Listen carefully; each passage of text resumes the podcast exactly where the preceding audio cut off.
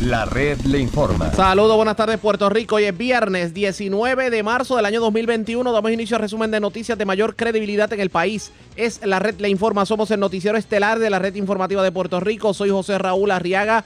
Llegó el momento de pasar revistas sobre lo más importante acontecido y lo hacemos a través de las emisoras que forman parte de la red que son Cumbre, Éxitos 1530, X61, Radio Grito y Red 93. www.redinformativa.net. Señores, las noticias ahora. Las noticias. La red le informa. Y estas son las informaciones más importantes en la red le informa por hoy viernes 19 de marzo. Colaos en la vacunación del COVID. Alegadamente vacunaron más de 25 personas fuera de edad en la vacunación municipal de Lares. Administradores de farmacia Lumen Méndez se quejaron ante el Departamento de Salud. Sobre el particular, el alcalde se defiende y le pasó la papa caliente a los organizadores del evento.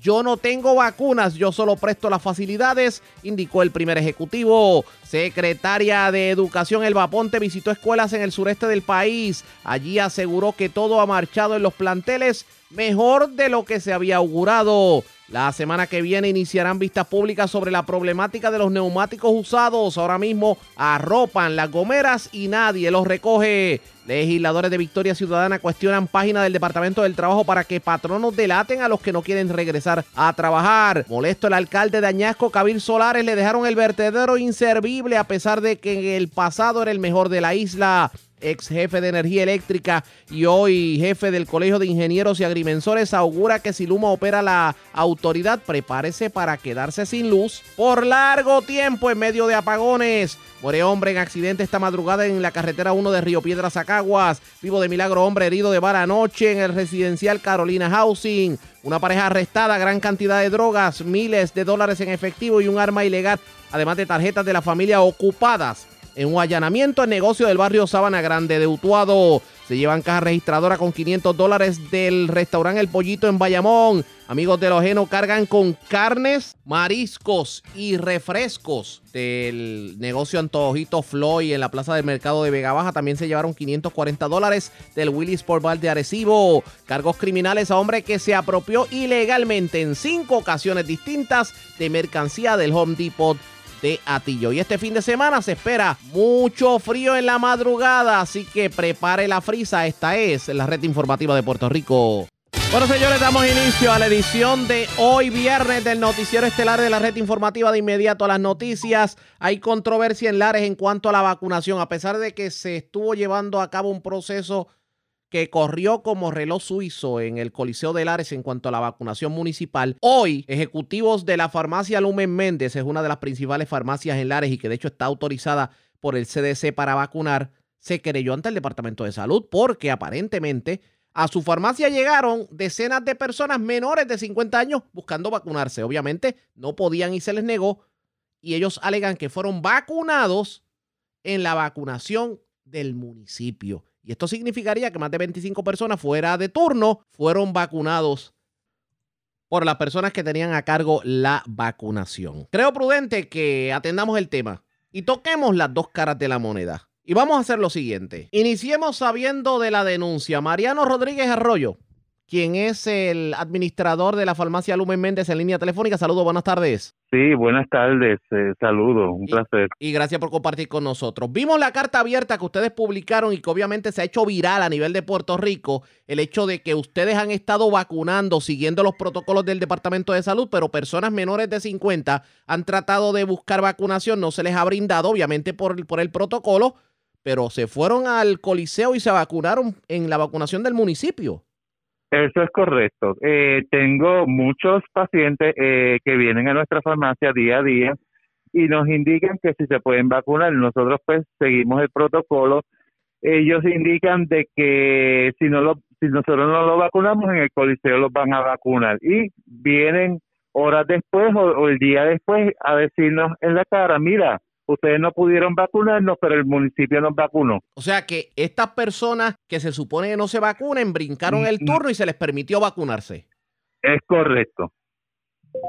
Y estamos hablando de como cuántas personas han ido ya a la farmacia. estamos hablando más de 20 personas que han venido a la farmacia para decirnos que de, de menores de edad por decir de 20 en adelante, los están vacunando en el Coliseo. De 20 en adelante, es extremo. Sí, yo lo que les recomiendo es que el Departamento de Salud haga una investigación respecto a esto, porque si a nosotros nos exigen seguir las órdenes, porque ellos no van a seguir las órdenes. No, y definitivamente esto va en contra de tal vez personas que no, no pudieron llegar a las vacunaciones por falta de transportación o personas que simplemente pues no pueden estar en estos eventos en donde hay mucha gente a que puedan tener derecho a una vacuna. Es correcto. Arriaga, te digo más, adicionar a eso, eh, según la hoja que envió el Departamento de Salud de 50 años hasta 59, son por unas condiciones crónicas. Y aquí pues nos vamos por la ley y hay pacientes que no tienen esas condiciones y el Coliseo también los ha vacunado. En el caso de ustedes, ¿ustedes están vacunando ahora mismo? ¿Desde cuándo están vacunando? ¿Y quiénes nosotros, han podido? empe nosotros empezamos la vacunación el lunes pasado, el 15 de marzo, y culminamos en el día de ayer, porque pues nosotros atendíamos dentro de 40 a 45 pacientes por día y sabes pues que tenemos que seguir la ley y en cuestión de los pacientes que eran de 50 a 59 tienen que traer cierta documentación del médico, nosotros tenemos que interpretar que todo esté y cumpliendo con la ley para entonces tomar la decisión de, de poderlos vacunar. De lo contrario, pues habían pacientes que traían la carta y solamente padecían de una condición que no estaba eh, en la orden. Entiendo. En este caso, el llamado es a que investiguen y que si se repiten estas vacunaciones, no se estén brincando turnos, porque esto definitivamente. Y hay una, se supone que hay una orden. Una Incluso se le escribió una carta al secretario de Salud, a la doctora Cardona, eh, indicando eh, que por qué a las farmacias de comunidad le exigen eh, que sigamos la orden versus los municipios están siguiendo esa orden? Fue la pregunta que le, que le, que le hicimos a ellos. ¿Esa carta la contestaron? Todavía no la han contestado. Vamos a ver qué Incluso se le envió en la noche de en la, en la noche de ayer. Vamos a ver qué tienen que decir sobre el particular. Por lo menos ustedes están tranquilos de que ustedes hicieron las cosas claro. por el libro. Con la ley. Pues Mariano, gracias por haber compartido con nosotros. Buenas tardes. Ok, buenas tardes. Escucharon ustedes a Mariano Rodríguez Arroyo, quien es uno de los administradores de la farmacia Lumen Méndez, pero obviamente la moneda tiene dos caras. Yo tengo en línea telefónica al alcalde Fabián Arroyo. Y de hecho nosotros estuvimos presentes en una de las vacunaciones y vimos que la mayoría de las personas que estaban allí no eran personas de 20 y 30 años. Alcalde, saludos, buenas tardes, bienvenido. Sí, buenas tardes, buenas tardes, Ariel, y gracias por la oportunidad. Alcalde, hace una denuncia, los administradores de la farmacia Lumen Méndez hacen una denuncia en cuanto a que aparentemente en una de las vacunaciones que el municipio tuvo que ver, se vacunaron personas que se supone que no se debían vacunar hasta personas de 20 años. Estamos hablando de 20 a 25 personas. ¿Eso ocurrió realmente? Mira, saludos, saludos, Ariel. Como saben, nosotros los alcaldes simplemente somos los, coordinadores, ¿no? Nosotros coordinamos, vienen distintas compañías.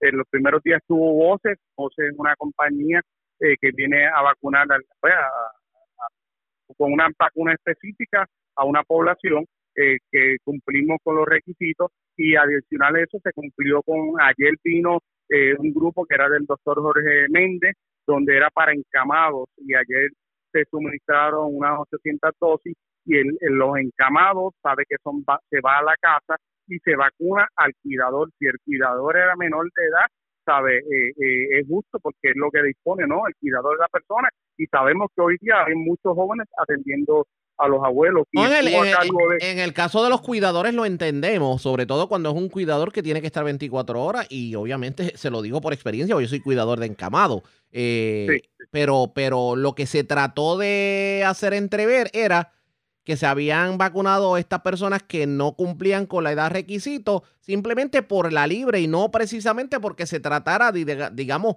un cuidador de encamado y que esas personas supuestamente habían, luego de que se le negara la vacunación en la farmacia, habían regresado como que a vanagloriarse a decir, bueno, me vacunaron en el municipio.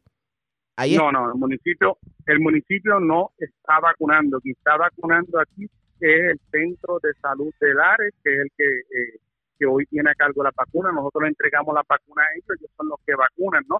Y, y ayer fue el doctor Jorge Méndez, que es el vacuna, la semana pasada eh, fue Voces, que es el que vacuna, ¿entiendes? ¿Sabe? No, Yo, un municipio, simplemente creo la logística, asisto, sí, tengo voluntarios, empleados municipales que, que al principio fueron vacunados, se autorizó a vacunar a todos los, a todos los empleados municipales, se vacunaron los empleados municipales, se vacunaron los voluntarios.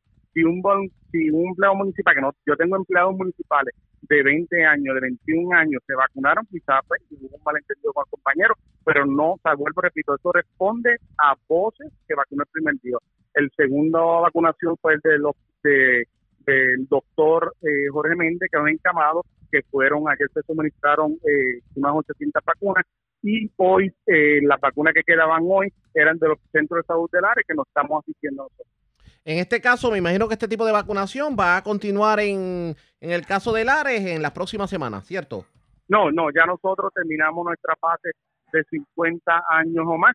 Hoy estamos terminando las dosis que nos quedaban, eh, donde estamos vacunando gente de diferentes eh, eh, pueblos. Estamos vacunando, aquí tengo gente de, de tengo gente de Pepino, tengo gente de Quebradillas, muchas. Estamos vacunando todas las personas que lleguen de 50 o 60 años más. En este caso, ahora mismo, ahora mismo, ahora mismo eh, se nos quedaron unas personas encamadas y estamos, eh, eh, el hospital mandó a unas personas a ir a la casa a, vacunar a esa persona que es encamada, que no puede salir de su hogar y si ahí quien la cuida y es un menor, sabe, un menor no, una persona menor de 50 años, se le está, con, pues, como cuidador, se le está poniendo la vacuna.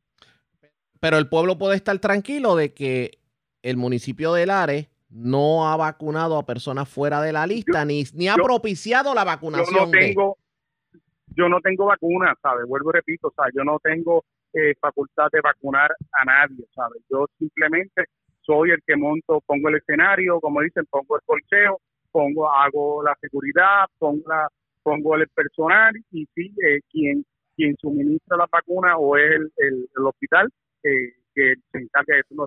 La semana pasada estaban los médicos del hospital que eran los que certificaban si una persona tenía una condición de mayor de salud eh, mayor o era joven este, que bueno, hubo casos de gente operada de corazón abierto hubo gente con la bomba de insulina y se le vacunó pero, eran los médicos que certificaban entiendo pero nosotros estuvimos en la vacunación del pasado miércoles y nosotros vimos que aquello fluyó como reloj suizo o sea que y no vimos personas no vemos personas jóvenes vimos personas eh, mayores de, 60, de 60 años vacunándose y haciendo el proceso. O sea que por lo menos la, la, vacunación que se coordinó dentro del Coliseo fluyó de manera positiva.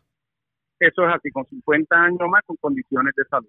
Si tenía una condición y traía pote de, medicina, eh, con la, el médico lo evaluaba, veía que era usted, eh, los médicos del hospital certificaban. Alcalde, ¿está controlado el COVID en Lares? Mira, entendemos que sí, entendemos que sí. Sí, ayer eh, tengo entendido que ayer hubo un positivo eh, en, un área de un joven y se está investigando el asunto. La, oficina está trabajando con, con el monitoreo del castillo de Bueno, alcalde, agradecemos el que haya compartido con nosotros y obviamente haya aclarado estos puntos, pero la gente puede estar tranquila de que las vacunaciones, en la medida que, que lleguen las vacunas, ustedes van a continuar haciendo estos procesos en las próximas semanas para que todo lareño pueda vacunarse eventualmente. Eso es así, eso es así. Vamos a cumplir con lo que dispone la, orden ejecutiva de vacunar en este caso al pueblo del área y todas pues, personas de pueblo limítrofe que llegue aquí, no importando su necesidad, su situación económica, o le llevamos la vacuna a la casa si, si tienen movilidad o le asistimos. Lo importante es vacunar a nuestro pueblo. Bueno, alcalde, agradecemos el que haya compartido con nosotros. Buen fin de semana estamos. Buen, fin de semana. Igual a usted también, a los suyos, el alcalde del área, Fabián Arroyo, debidamente aclarado el punto. Eh, ahí hay personas menores de 50 que se vacunaron, pero aparentemente se trata de cuidadores de encamados, que el cuidador de encamado tiene derecho a la vacuna. Vamos a ver cómo fluye esto. Obviamente el Departamento de Salud investiga. Ustedes pendientes a la red informativa con los legisladores, pero antes hacemos lo siguiente. Presentamos las condiciones del tiempo para hoy. El cielo en el noreste de Puerto Rico estuvo hoy de parcialmente a mayormente nublado, pero mayormente soleado en el resto de la isla. Se formará nubosidad durante el día con algunos aguaceros extendiéndose al oeste y formándose a través del oeste y oeste-suroeste de Puerto Rico durante las horas de la tarde. Cantidades de lluvia en el noreste alcanzarán centésimas de pulgada mientras que, No se esperan cantidades mayores de un cuarto de pulgada de lluvia sobre el oeste en la tarde. Los vientos estarán levemente más fuertes, hoy aumentando de 10 a 20 millas por hora con algunas ráfagas a lo largo de la costa norte. Las temperaturas bajas esta noche fluctuarán desde los altos 50 grados en las áreas más altas a los medios 70 en las costas del este. El oleaje disminuirá gradualmente. Se espera oleaje a 7 pies a través de las aguas del Atlántico y los pasajes locales. Por lo tanto, continúa en efecto una advertencia para los operadores de embarcaciones pequeñas para las aguas mar afuera del Atlántico y el pasaje de anegada. La advertencia de resacas fuertes ha sido cancelada, pero persiste el riesgo alto de corrientes marinas para las playas del noroeste a noreste de Puerto Rico, Culebra y el extremo oeste de Vieques hoy y esta noche. En la red informativa de Puerto Rico, este es el informe del tiempo. La red le informa. Señores, regresamos a la red le informa. Somos el noticiero estelar de la red informativa edición de hoy viernes. Gracias por compartir con nosotros. De alguna manera se resolverá el impasse que hay entre el Poder Legislativo y el Ejecutivo en cuanto a la confirmación de jefes de gabinete, o por lo menos en la Cámara de Representantes. Porque para aquel que no lo sepa, el representante y presidente de la Cámara, Tatito Hernández, condicionó la confirmación del secretario de Estado Larry Selhammer a que se permita por parte del Ejecutivo la discusión del proyecto de reforma electoral.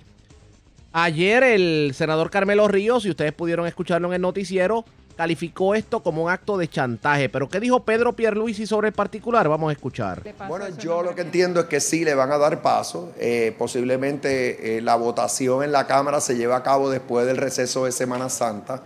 Eso es lo que me indicó eh, por lo menos ese es el plan que tiene el, el presidente Cameral. Y yo lo que quiero es que eso ocurra lo antes posible. Eso fue lo que dijo el gobernador. Pero nosotros en la mañana de hoy tuvimos la oportunidad de entrevistar al presidente de la Cámara, Tatito Hernández, que a esta hora se encuentra en la capital federal y estuvo ayer participando de la presentación del proyecto de estatus de las representantes, eh, de las congresistas, Nidia Velázquez y a Alexandria Ocasio. Esto fue lo que dijo tanto sobre el asunto de la estadidad como sobre el asunto de lo que tiene que ver con la confirmación de Larry Selhammer. Vamos a escuchar lo que dijo en entrevista vía telefónica el presidente de la Cámara, Tatito Hernández. Mucho debate el, el, pasado porque no se dio participación a todos los sectores eh, y había apoyante también en el Partido Popular y ahora pues, obviamente nos han dado el espacio para participar no solamente a los que creemos en el Estado Libre Asociado, sino que creen en la estabilidad, los que creen en la libre asociación, en la independencia y el sentido es un proceso inclusivo eh, que es lo que es el mensaje después de las elecciones, darle participación a todos los sectores de la sociedad puertorriqueña. Pero ¿qué le hace pensar que este proyecto puede ser la diferencia entre otros tantos intentos que ha habido para la definición de Puerto Rico? Que no está eh, eh, inclinado a respaldar una posición, que el proyecto sencillamente le va a dar espacio a los estadistas expresarse, a los que creen en la libre asociación, a los que creen en independencia, a los que creen obviamente en el desarrollo del Estado libre asociado. Eh, y ese, ese diálogo obviamente se va a establecer unos procesos, se establece una constituyente, hay financiamiento, vamos a ser claros, en Puerto Rico no hay dinero para, para darle paso a estos procesos para seguir haciendo consultas eh, en medio de la quiebra. Así que este, viene con dinero este federal para educación, viene el dinero federal para escoger los delegados a la, constituyente y también viene con recursos para poder entonces el, eh, expresarse el pueblo con, las fórmulas que, se ventilen y se finalicen dentro del proceso de la constituyente. Así que, eh, es bastante similar a lo que ocurrió cuando se la constitución de Puerto Rico, ahora esto Pero representante, representante, perdone que le interrumpa, pero es histórico el que muchos líderes de los diferentes partidos, incluyendo el Partido Popular Democrático, han cuestionado los otros eventos porque eh, pues traen ese marco del color del cristal con que mira su autor.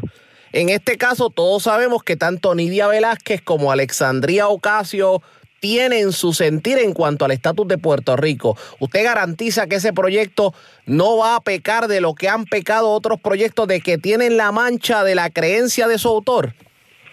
Eh, eh excelente pregunta. Eh, Alejandro Casio se ha expresado en el pasado que cree en la estabilidad para Puerto Rico. En el caso de, de Emilia, verdad que tenía una, una trayectoria, verdad que cree más en un, mecanismo, obviamente, que Puerto Rico culmine en una, una relación más autónoma. Eh, así que eh, lo importante aquí es que también, para que no se quede en esta dinámica de los autores originales, hay que cabildear, hay que tocar puerta. Nosotros vamos a hacer nuestro trabajo posterior a esto, a buscar respaldo de, de funcionarios, tanto en Cámara como en Senado, eh, que sean republicanos y, y, evitar precisamente eso, que se vea cargado a, a, una posición, pero por lo menos el lenguaje, que es lo importante, más allá del autor, el lenguaje o no inclusivo, que incluya a los estadistas, que incluya a los que creen la libre asociación, que incluya a los que creen independencia y que los que tenemos el Estado de Asociado. ¿Su viaje es, cost... ¿Su viaje es costeado con fondos públicos? El, los fondos son federales. Los fondos este de, la, de las tres etapas son federales. El, todo lo que tiene que ver con, con la consulta va, no, no, no, se, no, se, no se utiliza fondos eh, estatales. Han habido críticas precisamente por el que usted esté en estos momentos en Washington, claro, obviamente de opositores suyos, que dicen que esta ha sido la, la legislatura más mala, que no, no se han llevado realmente muchos proyectos a, a la firma del gobernador y obviamente pues tomando en cuenta que le ha caído usted la Santa Inquisición encima por su decisión en cuanto a lo que tiene que ver con la confirmación de Larry Seilhammer versus la discusión del Código Electoral. Yo obviamente estoy haciendo el trabajo y que ese trabajo siempre es atacado, que esto es parte de los procesos, tanto el viaje, que es parte de la gesta que hacía nuestra agenda, la, se la presentamos al país ante las elecciones, el, el, el, el, los electores lo refrendaron, nosotros estamos cumpliendo con unir la agenda de Puerto Rico con la de Washington y inclusión efectiva el con el Congreso y con el Ejecutivo. Estamos cumpliéndola y, este, y esta iniciativa tiene que ver con la autodeterminación de Puerto Rico, pues parte de, la, de nuestro compromiso. Así que estamos trabajando, estamos en el trabajo, tenemos reuniones también con con funcionarios obviamente de la Casa Blanca y otros funcionarios que están trabajando en los comités especiales para adelantar otras causas que tienen que ver con la recuperación y, todo lo que tiene que ver con, el, con, con la pandemia. Pero pues el evento está y así que hay que participar. Nosotros aprobamos una resolución en la Cámara de Representantes exigiendo al gobierno un proceso de autodeterminación vinculante. Estamos sencillamente dando seguimiento a lo que se aprobó en la Cámara de Representantes con votos del con votos del movimiento eh, ciudadana y con votos del Partido Popular, y esa es una realidad. Así que este, las críticas son bien recibidas. Estoy acostumbrado que el que trabaja siempre tiene que estar sujeto a, a, obviamente el análisis del, del pueblo y, de lo, y, obviamente de la oposición. Vamos a analizar esto un poquito, a desmenuzar esto. Antes de hablar obviamente de lo que es la confirmación de Larry Seilhammer, le pregunto, este argumento de que esta legislatura no ha hecho nada, de que ha estado eh, detenida en proyectos, ¿cuál es su contestación ante ello? Eso es obviamente el, el ataque desmedido de, de unos legisladores que no tienen nada que abortar, este, sencillamente para que tengan una idea, esos de legisladores que se están quejando, pero tuvieron la, la oportunidad de participar de los procesos de para los reglamentos votaron a favor este, y fueron inclusivos y se incluyeron su enmienda, están participando activamente de todas las pistas públicas, están participando de todas las pistas de, de fiscalización, nosotros obviamente hemos dicho desde el principio que esta va a ser una, una legislatura de calidad, no, eh, no, no cantidad, y que obviamente lo estamos buscando es medidas que tengan un impacto positivo, muchas de ellas, sí, muchas de ellas, eh, para, para derogar un montón de política pública de ellos. Eso es lo que está molesto, eso es lo que nos molesta. Nosotros estamos revirtiendo mucha de la política pública negativa del pueblo pasado eh, y, y, ese es la, el mandato obviamente que nosotros recibimos y que respetarlo del pueblo puertorriqueño que estaba molesto. Sector trabajador, el sector obviamente los más necesitados, que el, gobierno de Ricardo, de Huerta Vázquez, de Perú se atropelló en aquel atropellado cuatrenio que, que ya todo el mundo sabe, ¿verdad? Así que la, aquí la, la importancia es ver el resultado después que termine la, la primera sesión. Estamos empezando. Por otro lado, eh, a usted lo tildaron de chantajista, precisamente, específicamente fue Carmelo Ríos como secretario del PNP. ¿Usted está chantajeando al gobernador con esto de Larry Selhammer? Yo estoy cumpliendo mi deber, lo que son prioridades. Vuelvo y repito, es una prioridad del Partido Popular el tema obviamente electoral, no solamente el Partido Popular, todos los partidos, obviamente hay un montón de controversia con, con, irregularidades que se dieron en el proceso electoral con esta reforma. Eh, nosotros tenemos oportunidad de atender dos, dos nombramientos, tenemos ya uno en nuestras manos, ya lo atendimos responsablemente, entiendo que estamos diciendo lo que cómo, cómo funciona un proceso eh, en, un sistema republicano de gobierno de peso y contrapeso.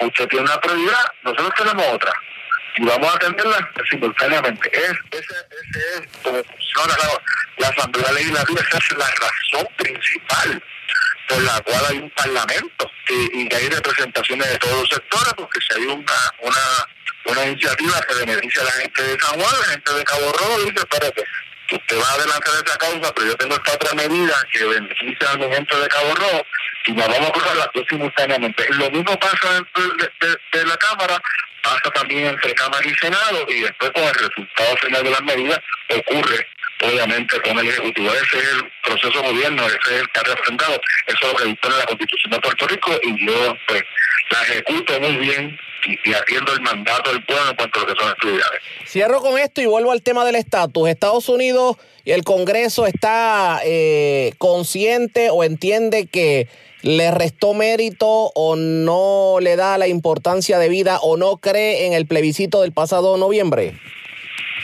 Bueno, los propios PNP que tienen una agenda para, para, para supuestamente con los cabilderos para adelantar una causa que supuestamente que si llega a tener un mandato contundente no hace falta los cabilderos. Así que solamente con, con el hecho de que ellos estén eh, tratando de adelantar esto con, con dinero público, solamente para beneficiar una de las posiciones, demuestra que no fue efectiva la consulta. ¿verdad? Si llega a ser efectiva, no estuviéramos hoy aquí eh, atendiendo otro proyecto de autodeterminación donde se atienden todas, todas las Ese es el mejor ejemplo el Congreso hoy va a actuar con otra medida más para atender la situación. Expresiones del presidente de la Cámara, Tatito Hernández, nos disculpan la calidad del audio ya que tuvo que ser grabado eh, a través de un celular ya que se encuentra en la, capital federal. Él dice que no es chantaje lo que está haciendo en cuanto a lo que tiene que ver con condicionar la confirmación de Larry Selhammer a que se discute el el proyecto de reforma electoral. Dice que simplemente está haciendo lo que le toca hacer como presidente de la Cámara. Y en cuanto al estatus se refiere, él asegura que el proyecto de tanto de Nidia Velázquez como de Alexandria Ocasio, que tiene, digamos, más lógica que el propio plebiscito de estatus que se llevó a cabo el pasado mes de noviembre. ¿Qué terminará ocurriendo en esto? Ustedes pendientes a la red informativa. La red le informa. Cuando regresemos, la secretaria de Educación, Elba Ponte, estuvo visitando varias escuelas en Arroyo y Guayama, acompañada del senador Albert Torres. ¿Qué ocurrió en la visita? Vamos a hablar sobre el particular con la secretaria y con el legislador también. Comienzan la semana que viene vistas públicas en torno a la problemática de los neumáticos que no se están reciclando y vemos las montañas de gomas en las gomeras. Hablamos de eso luego de la pausa. Regresamos en breve. La red le informa. Señores, regresamos a la red le informa, el noticiero estelar de la red informativa. Gracias por compartir con nosotros. Hoy el senador Albert Torres estuvo visitando varias escuelas del sureste de Puerto Rico, específicamente en Arroyo y Guayama, acompañado de la secretaria de Educación, Elba Aponte. De hecho, lo tenemos en línea telefónica. Senador, buenas tardes, bienvenido a la red informativa. Buenas tardes a ti, a todos los radioescuchas. Sumamente feliz y contento de poder lograr ese objetivo grande de ver a esos estudiantes inicial en esta reapertura que ha sido, ¿verdad?, eh, un trabajo colaborativo, de compromiso, de avanzada, porque nuestra secretaria de Educación así lo dictó en uno de los cinco puntos, ¿verdad?, que ha trazado y aquí estamos muy comprometidos para seguir trabajando y echando para adelante a la educación de Puerto Rico junto a nuestra secretaria de Educación, la profesora Elba Ponte. Eh, ¿Con qué se encontró las escuelas? Cuénteme. Prácticamente las escuelas cuentan con todo a un 100%, eh, con todo el equipo, desde la entrada, eh, la desinfección de, nuestros estudiantes, los profesores, cuentan con todas las herramientas, eh, llevan verdad prácticamente dos programación, una presencial y una en línea, y nuestros estudiantes solamente de ver las caras de la alegría, de volver a, a insertarse a la sala de clase y ver a sus compañeros dentro del distanciamiento, ha sido de motivo, ha sido verdad de esperanza, hay esperanza en nuestro país, y vamos a seguir, ¿verdad?, llevando ese mensaje a cada escuela que, visitemos eh, en todos estos próximos meses, porque es parte del compromiso que tenemos, ¿verdad? Como vicepresidente de la Comisión de Educación, aquí vamos a seguir estando, ¿verdad? Comprometidos y trabajando, ¿verdad? Mano a mano para que el sistema educativo sea de primera como así, ¿verdad? Estamos comprometidos. O sea, hoy usted visitó Arroyo y Guayama, la semana pasada visitó escuelas en Calle. ¿Le satisface lo que encuentra en las escuelas?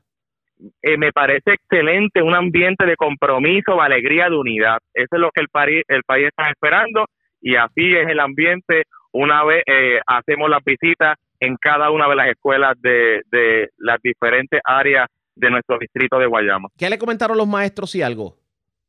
Súper satisfechos, han llegado a tiempo todos los equipos de desinfección, todas las herramientas que necesitan para impartir eh, las clases, así nos lo han expresado nuestros maestros y eso nos llena de alegría y de ver esos, esos niños, ¿verdad? Con esa carita de que estamos aquí con nuestros maestros, nuestros compañeros, coloreando, impartiendo las clases, de verdad que me parece de primera. Y en el caso de la educación a distancia, ¿entiende que ya se han podido subsanar las dificultades que había, por ejemplo, personas que no tenían computadoras o que el Internet le fallaba?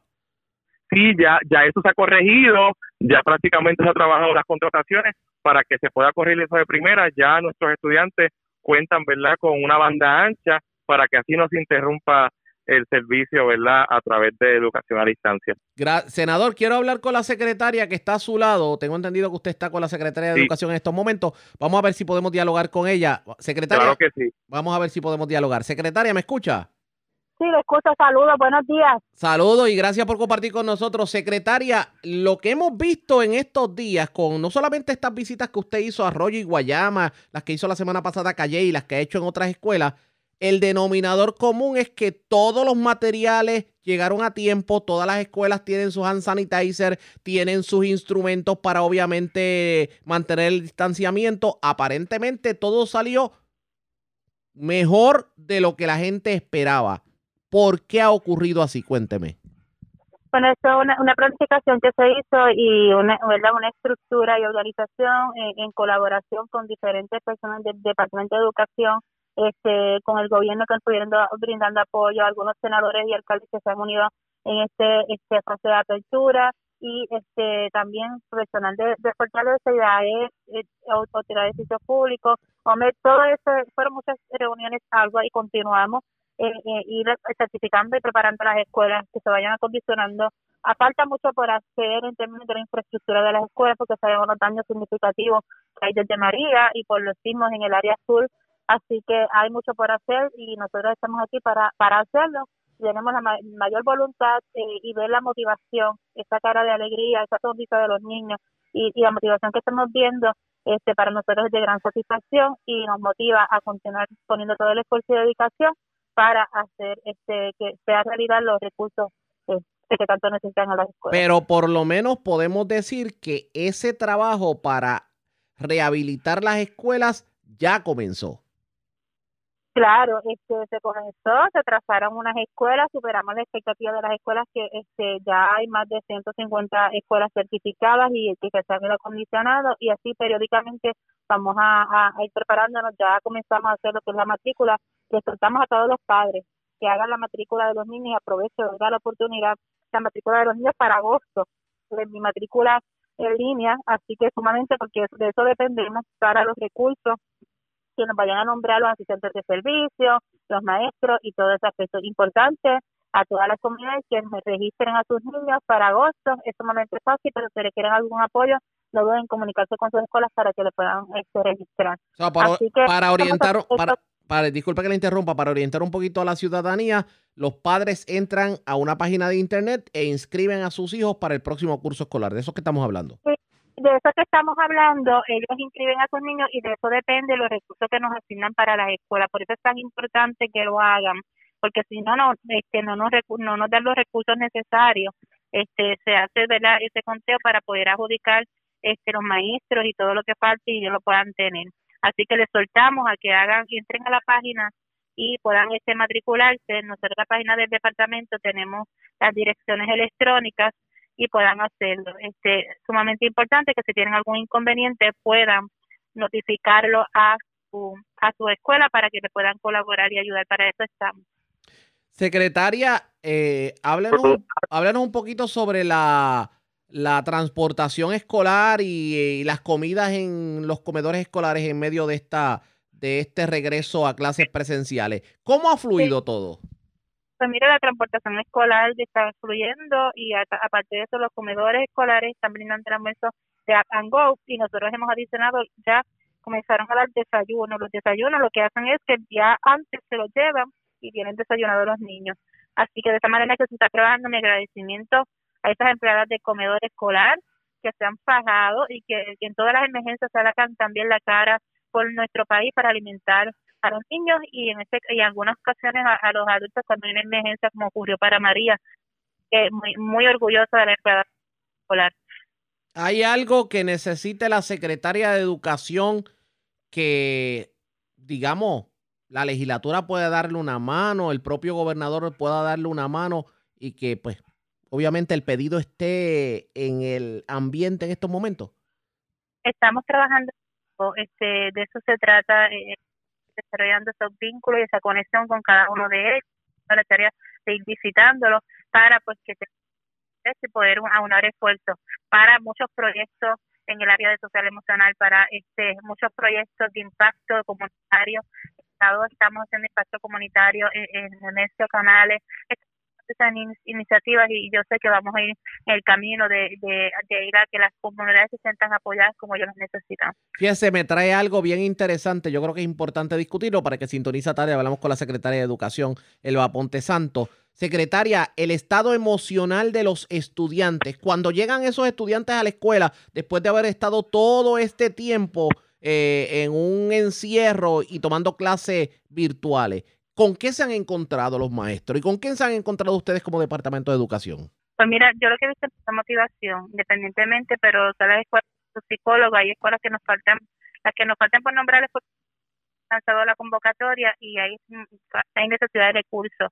Pero nosotros estamos poniendo, ¿verdad?, a la disposición del trabajo social, el consejero para ir apoyando en esa área tan y nosotros queremos ir encaminados en una revisión curricular donde trabajemos con ese balance entre lo académico y fortalecer lo que es las herramientas para la solución, y manejo de, de, de situaciones y de emociones en los niños porque es tan necesario para el eh, social y para que pueda enfrentarse a la vida pues eh, soluciones y que esta herramienta en eso vamos encaminados. Secretaria, si me permite, quiero regresar otra vez con el senador porque quiero hablar sobre otro tema. Senador, si me está escuchando, eh, tengo entendido que comienzan vistas públicas la semana que viene en cuanto a la situación de los neumáticos, este, esta ola de, esta montaña de gomas que vemos en la comera y que no se está recogiendo. Eso es un proyecto de investigación suyo. ¿Qué me puede decir sobre el particular?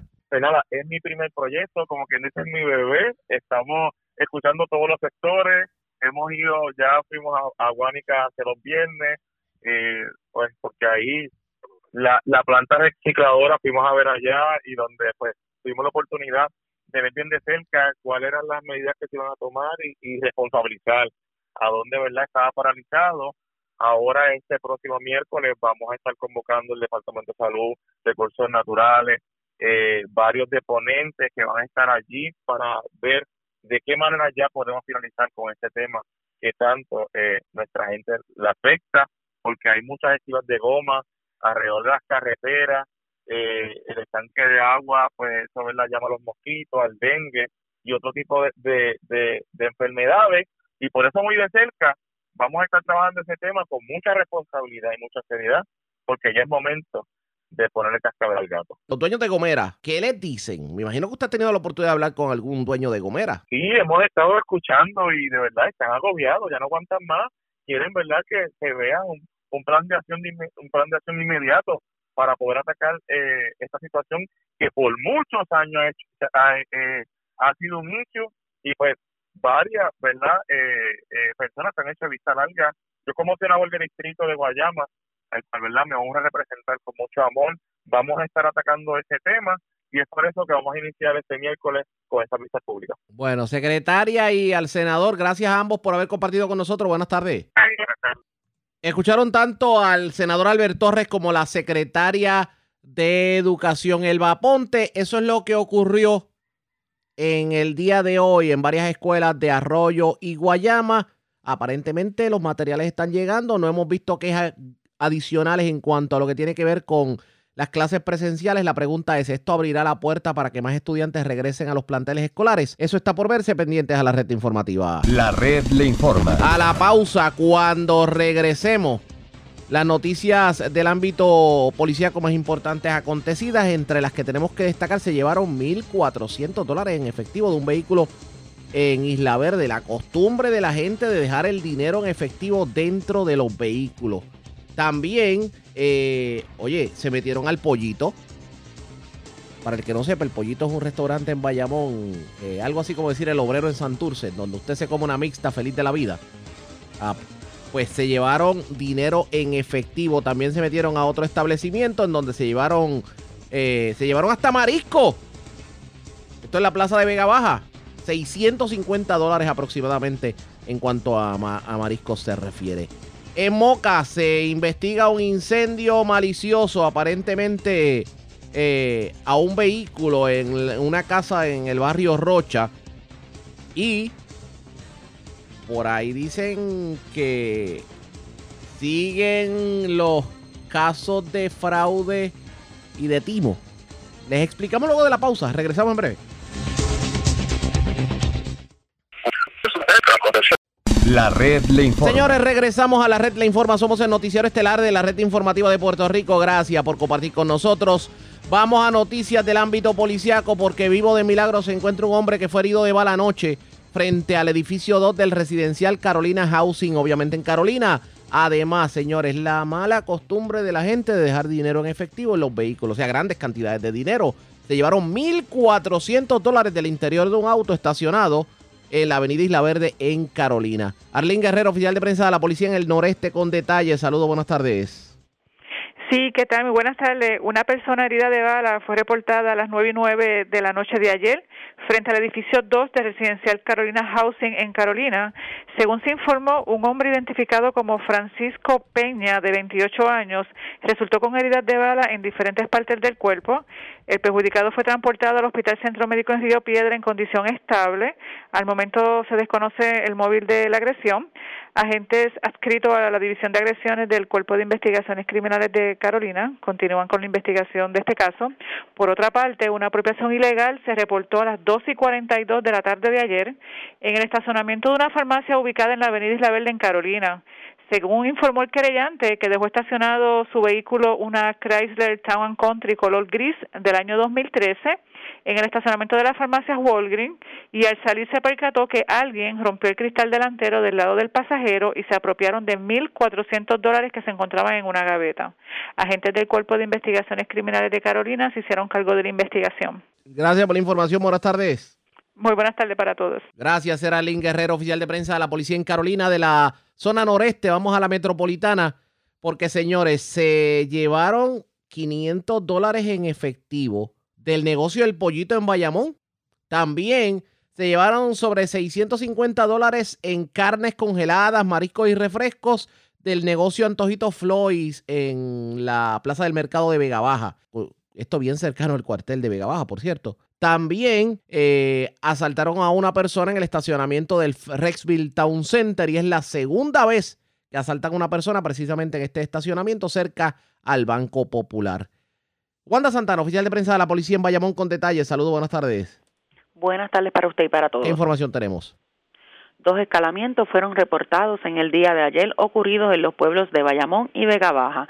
El primero de ellos se reportó a las 5 y 22 de la mañana, ocurrido en el restaurante El Pollito que ubica en la carretera número 2 en Bayamón, donde se alegó que un individuo vestido con camisa color negra, un azul largo y zapatillas deportivas blancas le ocasionó daños a una ventanilla logrando acceso al interior del lugar apropiándose de una caja registradora con 500 dólares en efectivo, mientras que a las 11 y 10 de la mañana se reportó un robo ocurrido el pasado martes a las 3 y 30 de la tarde en el local Antojitos Floyd, que ubica en la Plaza del Mercado en Vega Baja, donde alguien forzó la puerta posterior del lugar, logrando acceso al interior apropiándose de carnes congeladas, mariscos y refrescos. La propiedad fue valorada en 650 dólares aproximadamente. Por último, un robo fue reportado a la 1 y 27 de la tarde ocurrido en el área del estacionamiento del Red Big Town Center en Bayamón. De acuerdo a la información, alegó la perjudicada que cuando se dirigía hacia el área del Banco Popular se le acercó un vehículo descrito como una guagua color azul conducida por una fémina y un individuo vestido con ropa color negra y utilizando una mascarilla se le acercó portando un arma de fuego y mediante amenaza e intimidación la despojó de 500 dólares aproximadamente en efectivo. El agente José Ortiz, escrito al precinto de Bayamón Sur, investigó preliminarmente y refirió a la división de robos del CIC de Bayamón. Buenas tardes. Y buenas tardes para usted también. Gracias, era Wanda Santana, oficial de prensa de la policía en Bayamón, de la zona metropolitana. Vamos a la zona noroeste de Puerto Rico, porque se erradicaron cargos criminales contra una persona que aparentemente eh, se apropió de 11.500 dólares. Aparentemente eh, dijo que iba a trabajar en una construcción, o sea, se le contrató para una construcción y simplemente no la realizó y se apropió del dinero. Además, eh, se reportó un incendio, un vehículo en una residencia del barrio Rocha de Moca. Aparentemente eh, eh, hubo mano criminal en el incendio. La información la tiene Yarisa Montalvo, oficial de prensa de la policía en la zona de Aguadilla. Saludos, buenas tardes. Saludos, buenas tardes, Ariaga, y a todos los radioescuchas. Así es, la tarde de ayer, la División de Propiedad del CIC de Aguadilla y la Fiscalía Local radicaron cargos por los delitos de fraude y apropiación ilegal contra Manuel Esteves Gutiérrez, de 73 años y residente de Añaco los hechos que se le imputan a Esteban Gutiérrez los cometió para el mes de agosto del pasado año contra un residente de la Guada, a quien mediante treta y engaño se le apropió de la cantidad de 11.500 dólares en efectivo que le exigió como pronto de una obra de construcción. La agente Ana Hernández Grau, supervisada por el teniente Moisés Feliciano, consultó estos hechos con el fiscal Víctor Román Pérez quien presentó los cargos ante el juez Orlando Avilés, el cual determinó causa contra el acusado, imponiéndole una fianza de cuatro mil dólares la que este prestó a través de un fiador privado, mientras que en horas de la madrugada de hoy eh, se registró un incendio malicioso en la carretera 112, kilómetro 16.1 del barrio Rocha de Moca.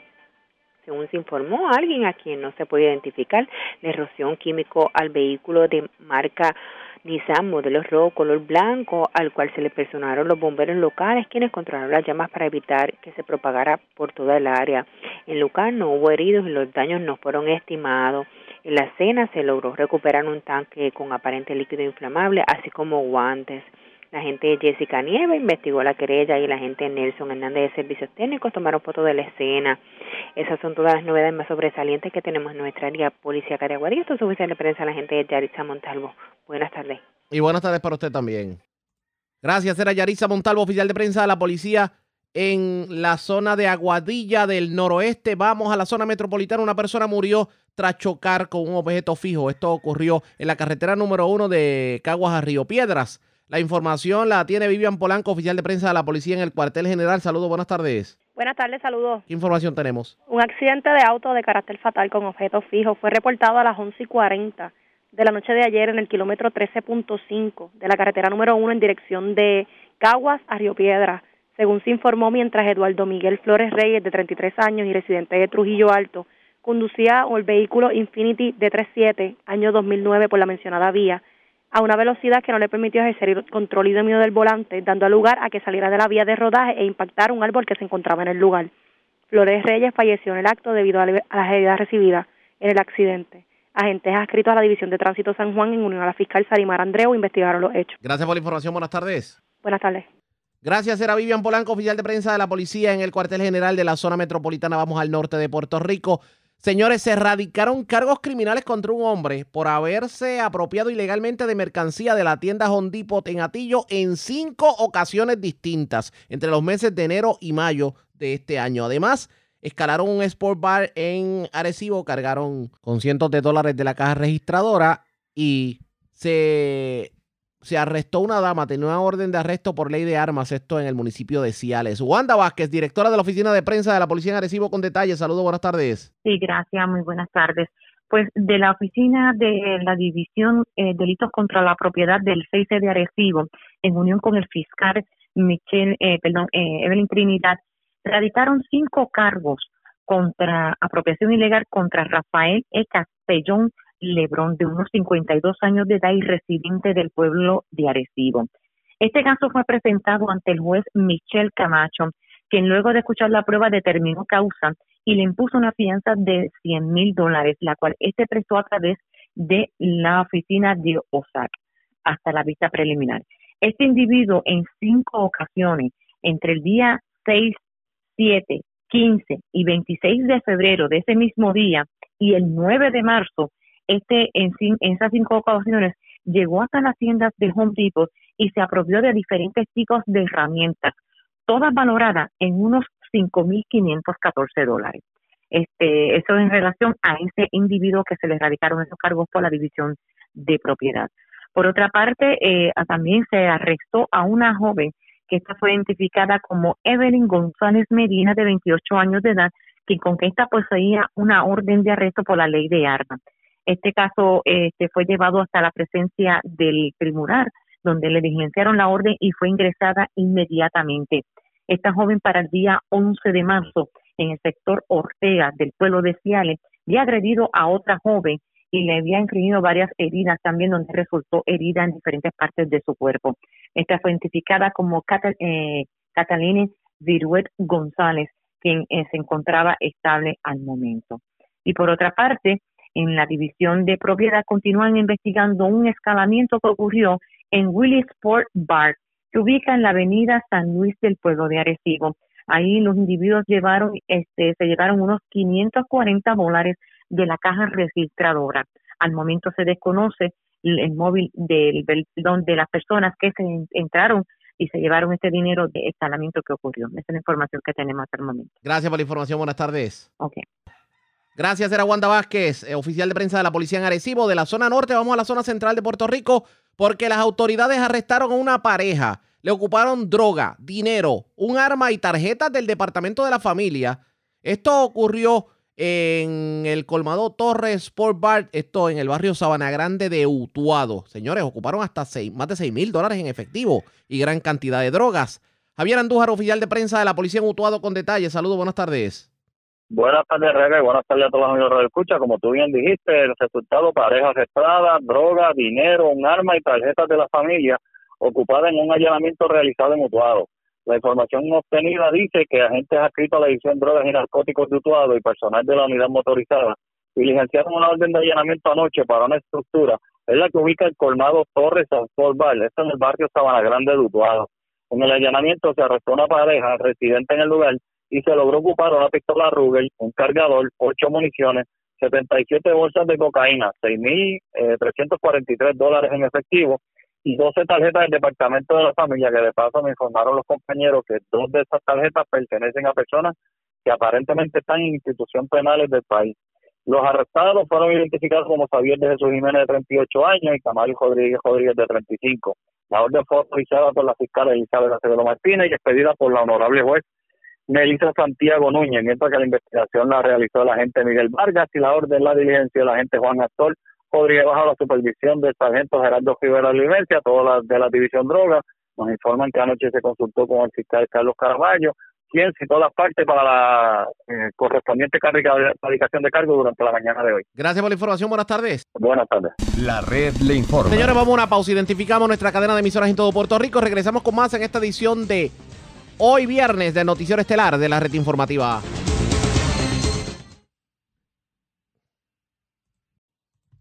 La red le informa.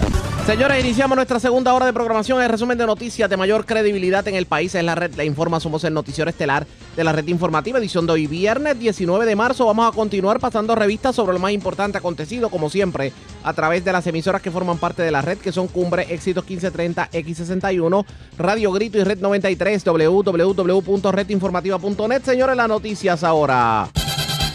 Las noticias. La red le informa. Y estas son las informaciones más importantes en la red le informa por hoy viernes 19 de marzo. Colaos en la vacunación del COVID. Alegadamente vacunaron más de 25 personas fuera de edad en la vacunación municipal de Lares. Administradores de farmacia Lumen Méndez se quejaron ante el Departamento de Salud. Sobre el particular, el alcalde se defiende y le pasó la papa caliente a los organizadores del evento. Yo no tengo vacunas, yo solo presto las facilidades, indicó el primer ejecutivo. Secretaria de Educación Elba Ponte visitó escuelas en el sureste del país. Allí aseguró que todo ha marchado en los planteles mejor de lo que se había augurado. La semana que viene iniciarán vistas públicas sobre la problemática de los neumáticos usados. Ahora mismo arropan las gomeras y nadie los recoge. Legisladores de Victoria Ciudadana cuestionan página del Departamento del Trabajo para que patronos delaten a los que no quieren regresar a trabajar. Molesto el alcalde de Añasco, Cabil Solares, le dejaron el vertedero inservible a pesar de que en el pasado era el mejor de la isla ex jefe de energía eléctrica y hoy jefe del Colegio de Ingenieros y Agrimensores, augura que si Luma opera la autoridad, prepárese para quedarse sin luz por largo tiempo en medio de apagones. Muere hombre en accidente esta madrugada en la carretera 1 de Río Piedras a Caguas. Vivo de milagro hombre herido de vara anoche en el residencial Carolina Housing. Una pareja arrestada, gran cantidad de drogas, miles de dólares en efectivo y un arma ilegal, además de tarjetas de la familia ocupadas en un allanamiento en negocio del barrio Sabana Grande de Utuado. Se llevan caja registradora con 500 dólares del restaurante El Pollito en Bayamón. Amigos de Ojeno cargan con carnes, mariscos y refrescos del negocio Antojito Floyd en la plaza del mercado de Vega Baja. También se llevaron 540 dólares del Willy Sport Bar de Arecibo. Cargos criminales a hombre que se apropió ilegalmente en cinco ocasiones distintas de mercancía del Home Depot de Atillo. Y este fin de semana se espera mucho frío en la madrugada, así que prepare la frisa. Esta es la red informativa de Puerto Rico. Bueno, señores, damos inicio a la segunda hora de programación en el noticiero estelar de la red informativa de inmediato a las noticias. Señores, hay muchas dudas todavía entre la ciudadanía en torno a lo que dijo el secretario del Departamento de Trabajo esta semana de que se abre un portal para los patronos para que de alguna manera eh, incluyan los nombres de aquellos empleados que se niegan a regresar a trabajar a pesar de tener trabajo y obviamente esto pudiera significar el que pierdan sus beneficios de desempleo y púa. ¿Qué va a pasar con aquellos padres que tienen a sus hijos que no pueden ir a la escuela y los tienen que cuidar? ¿Hay razones justificadas para que no le quiten el desempleo y púa? Yo creo que amerita que escuchemos nuevamente al secretario. Cortesía de Metro, esto fue lo que dijo el secretario del Departamento del Trabajo, el licenciado Carlos Rivera. Primeramente, esto es un requerimiento federal. Eh, cuando se aprobó el, último, previo al paquete económico que firmó el, presidente Biden, el, pasado presidente Trump aprobó eh, como parte del CARES Act eh, una extensión a los beneficios hasta el 13 de marzo. De igual manera, esa legislación establecía que todos los estados y territorios, incluyendo Puerto Rico, tenían que establecer un procedimiento como el que acabamos de hoy de anunciar, en el cual eh, de manera directa, una plataforma o algún método de comunicación de manera directa, los patronos pudiesen entonces eh, reportar o notificar a aquellos empleados que haya llamado a trabajar, ¿verdad? Le haya dicho que haya comenzado a, abrir operaciones y estas personas, eh, por una razón no legítima ni, ni en ley, pues se negarán a regresar y, y continuarán con los beneficios. So, Esto no es una solicitud de la empresa privada en Puerto Rico como ASOBE, Cámara de Comercio. No. fue una iniciativa de ellos eh, solicitándole a usted como que, mire, por favor, necesitamos esto. No, eh, realmente esto es una coyuntura de ambas, o sea, que se da la casualidad de que ciertamente sí hay una petición de parte de ellos y hay una preocupación, pero esto es un requerimiento federal. Esto es un programa que se llama Return to Work Program, que tienen que establecer todas las jurisdicciones, incluyendo Puerto Rico, eh, precisamente para, para, atender esta situación, ya que esto solamente no está quejando aquí en Puerto Rico, sino en todos los demás estados que reciben este tipo de beneficios, pues han tenido estas situaciones y el gobierno federal pues ha querido para maximizar primero los fondos federales, porque recuerden que todos y cada uno de estos beneficios no son fondos de Puerto Rico, son fondos federales que están asignados para un propósito particular que hay que cumplir con unos requisitos. Y en este caso, si una persona determina eh, mantenerse desempleado, ¿verdad? Determina quedarse sin trabajar, pues al hacerlo de manera voluntaria ya no cualificaría para estos beneficios según la regulación federal. ¿Ustedes tienen ahora mismo actualmente este, algún estimado de cuántos empleados están recibiendo estos beneficios y que estén, estén aptos para poder regresar a su empleo y no lo han querido hacer? Bueno, tenemos puntos controvertibles de apto disponible y deben haber algunos 7.000, 8.000 eh, quizás puntos controvertibles sobre ese particular.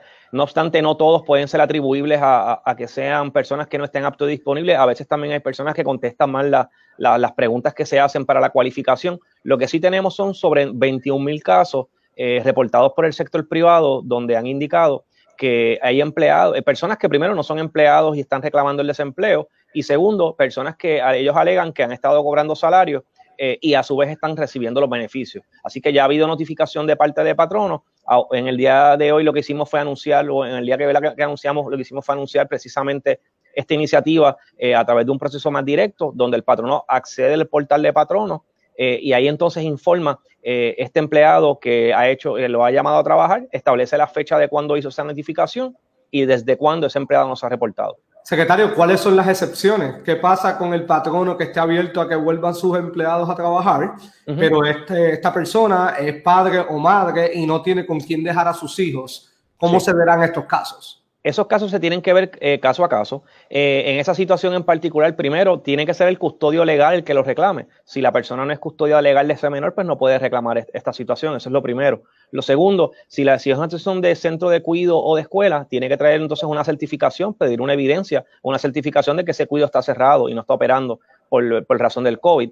Eh, y lo tercero, eh, si por ejemplo ese centro de cuidado está trabajando pero de manera remota y se queda en su hogar, pues de igual manera pide esa certificación que está de manera remota. Eh, usualmente ya hay colegios que dan hasta los, horarios, de, los horarios de, clases o automenten un, un, itinerario de clases, que sería ideal que entonces someter esa evidencia. Y lo otro bien importante es que entonces haga gestiones con sus patronos.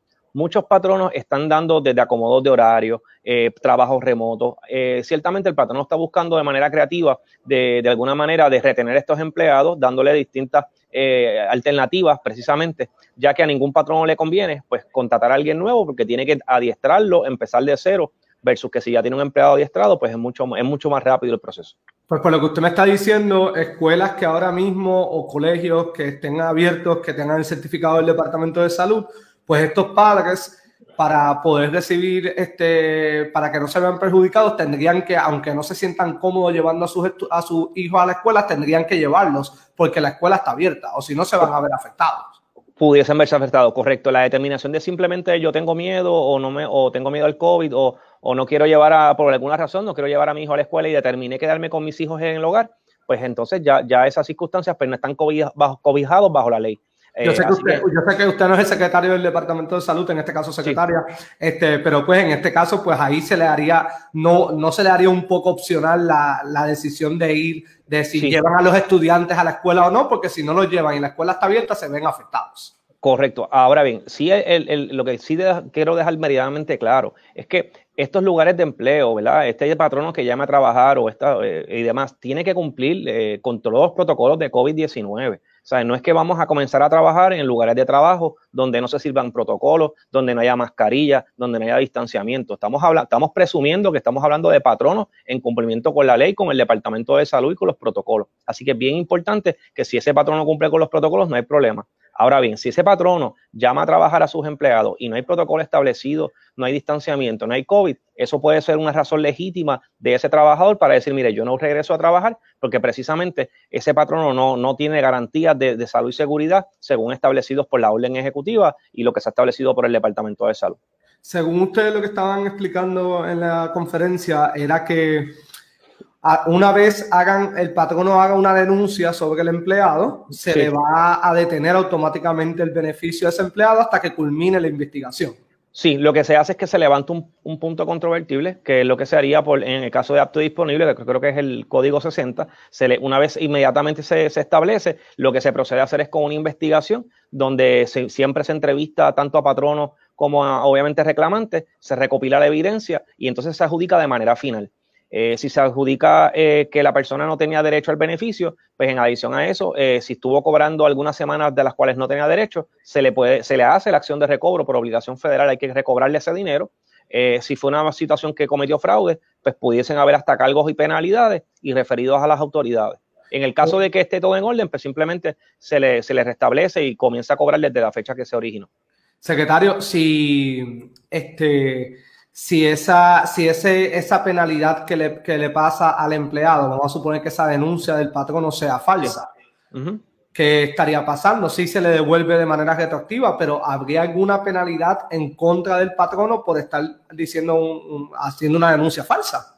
Porque se penaliza al empleado, pero el patrono pues debe tener alguna consecuencia. Sí, precisamente por eso es que se tiene que hacer la investigación y se, se investiga obviamente a, a, ambas partes, qué fue lo que ocurrió. Aquí es bien importante señalar que por lo menos en el caso de lo que es el reclamante, toda la información que se somete es bajo juramento, así que eh, todas las solicitudes, todas las reclamaciones que, so, que proceden, que someten la, los ciudadanos es bajo juramento y cualquier omisión o que es incorrecta o falsa, pues hubiese penalidades.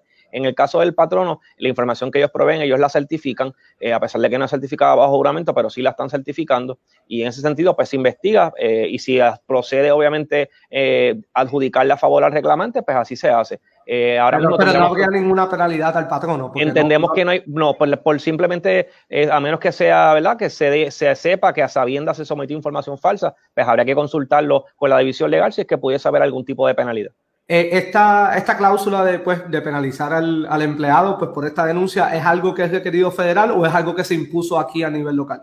No, es requerido a nivel federal para que tenga, y no, y no es penalizar. Aquella persona que simplemente, para que usted tenga una idea, si usted certifica que usted está desempleado, ¿verdad? Y que la razón del desempleo es no atribuirlo a usted, y sin embargo a usted lo llaman a trabajar y certifica eso, pues está mintiendo, está dando información incorrecta. Y eso es lo que se está haciendo. El, el, al revés, el, gobierno federal lo que está exigiendo es que fiscalicemos aún más y que aquellas personas que estén mintiendo dando información, pudiesen estar dando información falsa, se detengan los pagos, eh, ya que la consecuencia es que tendríamos que recobrar el dinero y en el peor de los escenarios el gobierno de Puerto Rico tiene que responder. Esto es dinero federal, no pertenece al gobierno de Puerto Rico y en ese sentido, inclusive los sobrantes que pudiesen haberse algunos, pudiesen regresarían al gobierno federal porque no pertenecen al gobierno de Puerto Rico.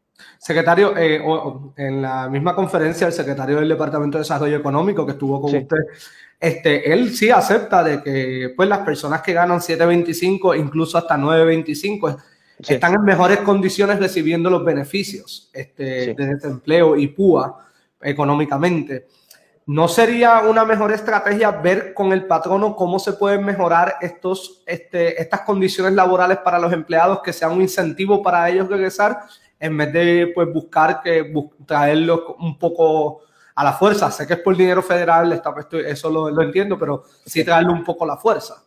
Bueno, la realidad es que independientemente de, de, las circunstancias económicas por las cuales tiene el empleo ahora mismo en Puerto Rico asalariado mayormente, que podemos coincidir con eso y coincidimos con la situación eh, que es precaria los efectos de atraer a la gente al mercado laboral, independientemente de eso, si la reclamación que se está haciendo al desempleo eh, no cumple con los requisitos de ley o es, falsa o es información incorrecta, pues no podemos obviamente con, eh, condonar eso o promover la ilegalidad porque el gobierno federal nos, no, nos obliga a que velemos los fondos y se usen para lo que, corresponde, eh, para lo que corresponde. Ahora bien, lo que esto trae al relieve es una situación de más de 20 años en Puerto Rico, por decir poco, que ya viene dándose, donde literalmente no, no constituye un incentivo a muchas personas trabajar cuando vemos estas ayudas sociales, que lo mencionó el, el, el secretario Sidre, vemos estas ayudas y las comparamos eh, con las personas quizás asalariadas, pues, pues, la gente precisamente decide no, no, participar. En Puerto Rico el 39% es la tasa de participación laboral, solamente un 39% de la gente en Puerto Rico trabaja.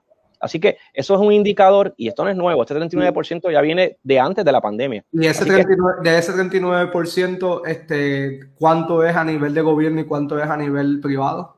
No tengo ahora mismo el dato a la mano, pero básicamente son como 900 y pico de mil personas trabajando. No tengo, obviamente el patrono más grande es el gobierno de Puerto Rico, siempre ha sido así. Eh, pero cuando uno mira la cantidad entonces de personas en el sector laboral versus las personas que no están trabajando, tenemos que objetivamente decir, aquí pasa algo, algo aquí no anda bien.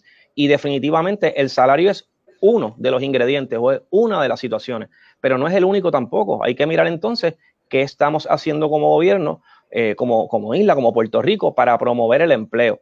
Así que yo creo que estas, estas ayudas o beneficios lo que han hecho es poner al relieve o al desnudo la situación precaria de las condiciones de empleo y que tenemos que tomar medidas agresivas para que la gente se mueva al mercado laboral. Expresiones del secretario del Departamento del Trabajo, el licenciado Carlos Rivera. Así las cosas, me parece que ya quedó bastante aclarado. Si usted no puede ir a su trabajo porque tiene una razón justificada, busque documentos, busque prueba para que la tenga disponible en caso de que el patrono lo reporte y de momento le quiten el desempleo y el PUA para que pueda mantenerlo, obviamente lo que tiene que ver con el, pues, los desembolsos. Aunque no a todos le agrada esto que está ocurriendo, porque de hecho, para que ustedes tengan una idea, los senadores Ana Irma Rivera Lacén y Rafael Bernabe del Movimiento Victoria Ciudadana radicaron una resolución para investigar precisamente esto de la de, de, esa página que se creó para que los patronos literalmente delaten a los empleados que no quieren trabajar. Vamos a hablar con los legisladores, pero antes hacemos lo siguiente. Presentamos las condiciones del tiempo para hoy. El cielo en el noreste de Puerto Rico estuvo hoy de parcialmente a mayormente nublado, pero mayormente soleado en el resto de la isla. Se formará nubosidad durante el día con algunos aguaceros extendiéndose al oeste y formándose a través del oeste y oeste-suroeste de Puerto Rico durante las horas de la tarde. Cantidades de lluvia en el noreste alcanzarán centésimas de pulgada mientras que no se esperan cantidades mayores de un cuarto de pulgada de lluvia sobre el oeste en la tarde. Los vientos estarán levemente más fuertes hoy aumentando de 10 a 20 millas por hora con algunas ráfagas a lo largo de la costa norte. Las temperaturas bajas esta noche fluctuarán desde los altos 50 grados en las áreas más altas a los medios 70 en las costas del este. El oleaje disminuirá gradualmente. Se espera oleaje a 7 pies a través de las aguas del Atlántico y los pasajes locales. Por lo tanto, continúa en efecto una advertencia para los operadores de embarcaciones pequeñas para las aguas mar afuera del Atlántico y el pasaje de anegada. La advertencia de resacas fuertes ha sido cancelada, pero persiste el riesgo alto de corrientes marinas para las playas del noroeste a noreste de Puerto Rico, Culebra y el extremo este de Vieques hoy y esta noche. En la red informativa de Puerto Rico, este es el informe del tiempo. La red le informa. Señores, regresamos a la red le informa, el noticiero estelar de la red informativa. Gracias por compartir con nosotros. Estábamos tratando de conseguir a la senadora Ana Irma Rivera Lacen para hablar con ella sobre lo que tiene que ver con la investigación que ellos están pidiendo sobre esta página que creó el Departamento del Trabajo. Pero se encuentra en sesión, se nos ha hecho un poco difícil, así que le prometemos que para el lunes la vamos a tener para dialogar con ustedes. Mientras tanto, cambiamos de tema porque uno de los mejores vertederos que tuvo Puerto Rico fue el de Añasco y asegura el alcalde Kabir Solares que se lo dejaron hecho leña, literalmente, que está inutilizable. Vamos a dialogar con él. Él se encuentra en estos momentos en el velorio del comediante y actor Albert Rodríguez, que de hecho está en Capilla Ardiente, allá en el municipio de Añasco. Vamos a hablar con el alcalde sobre el particular. Saludos, alcalde. Buenas tardes. Bienvenido a la red informativa. Saludos, muchas bendiciones para ti y cada uno de los radio oyentes. Y gracias por compartir con nosotros. Alcalde, antes de entrar obviamente a lo que tiene que ver con, con la situación del vertedero, hoy estuvo en Capilla Ardiente eh, los restos de quien fuera el comediante y actor eh, Albert Rodríguez. ¿Cómo se dio todo allá en Añasco? Cuéntenos. Pues mira, la, en el día de hoy pues fueron abiertas las, las puertas de la funeraria Jardines de las 11 de la mañana. Gracias a Dios todo está, eh, todo está tranquilo, gracias a Dios. Eh, se está permitiendo 30 personas eh, para que entren, estén por 10 o 15 minutos, dependiendo la capacidad, dependiendo la, la, cantidad de personas que llegue. Eh, va a estar hasta las 5 y media de la tarde, a las 5 y media la capilla se cierra, para entonces eh, va a estar una hora la familia solamente y pues tengo entendido de que mañana pues será cremado los restos de, de este gran comediante. Entiendo. Bueno, en que descanse en paz definitivamente. Hablemos del cementerio digo, del, debo decir, del cementerio del, bueno, quedó casi como un cementerio, del vertedero. Pero prácticamente. porque era uno de los mejores vertederos de Puerto Rico. ¿Qué está pasando ahora mismo? Cuéntenos. Mira, sin duda alguna, fue reconocido alguna vez como uno de los mejores, eh, lamentablemente hoy en día, por esta mala, diría yo, para no, para no tener que hablar mal de nadie, una mala, por malas decisiones que se han tomado en estos pasados eh, siete, ocho años el vertedero se le ha cortado la vida eh, de uso. Eh, se le ha cortado cinco años de vida, tenemos dos años de vida de este vertedero eh, y estamos trabajando duro para ver de qué forma podemos trabajar con todos los problemas que hemos encontrado cuando llegamos. ¿Cuáles fueron los problemas que encontraron? Cuéntenos. Mira, entre los problemas principales y diría yo que los más importantes, tenemos problemas con el sistema de escorrentía y de recogido del, perdón, de los, de exiliados. Eh, de igual manera tenemos problemas con el sistema de monitoreo de gases subterráneos. Eh, estos, son prácticamente lo que le da la vida al vertedero de Añasco. Quiere decir entonces que ahora, ¿qué va a pasar con la basura? Porque ustedes están depositando basura allí, pero obviamente con estas situaciones que ocurren en el vertedero, esto va a traer problemas. Esto eh, va a traer problemas si no se atiende con la prontitud. Ya hemos comenzado a, trabajar con las situaciones, tenemos expertos eh, que nos están eh, monitoreando todos los días lo que es este recogido de la basura. Seguimos recogiendo basura. estamos ya en este fin de semana, van a haber un sinnúmero de maquinarias que hemos contratado, otros voluntarios que van a estar ayudándonos con, con lo que es tapar la basura, con el que regar la basura y poder compactar eh, eh, esta basura. Eh, entre los problemas que hemos encontrado, mira, hay vehículos, nos dejaron sin vehículos, no tenemos vehículos de compactar. El D8, eh, habían dos D8. Estos dos D8, hubo uno de ellos que se quemó, se hizo el reclamo, se pagó el seguro, que fueron 70 mil dólares y hasta el sol de hoy no se saben qué lo gastaron porque nunca se reparó.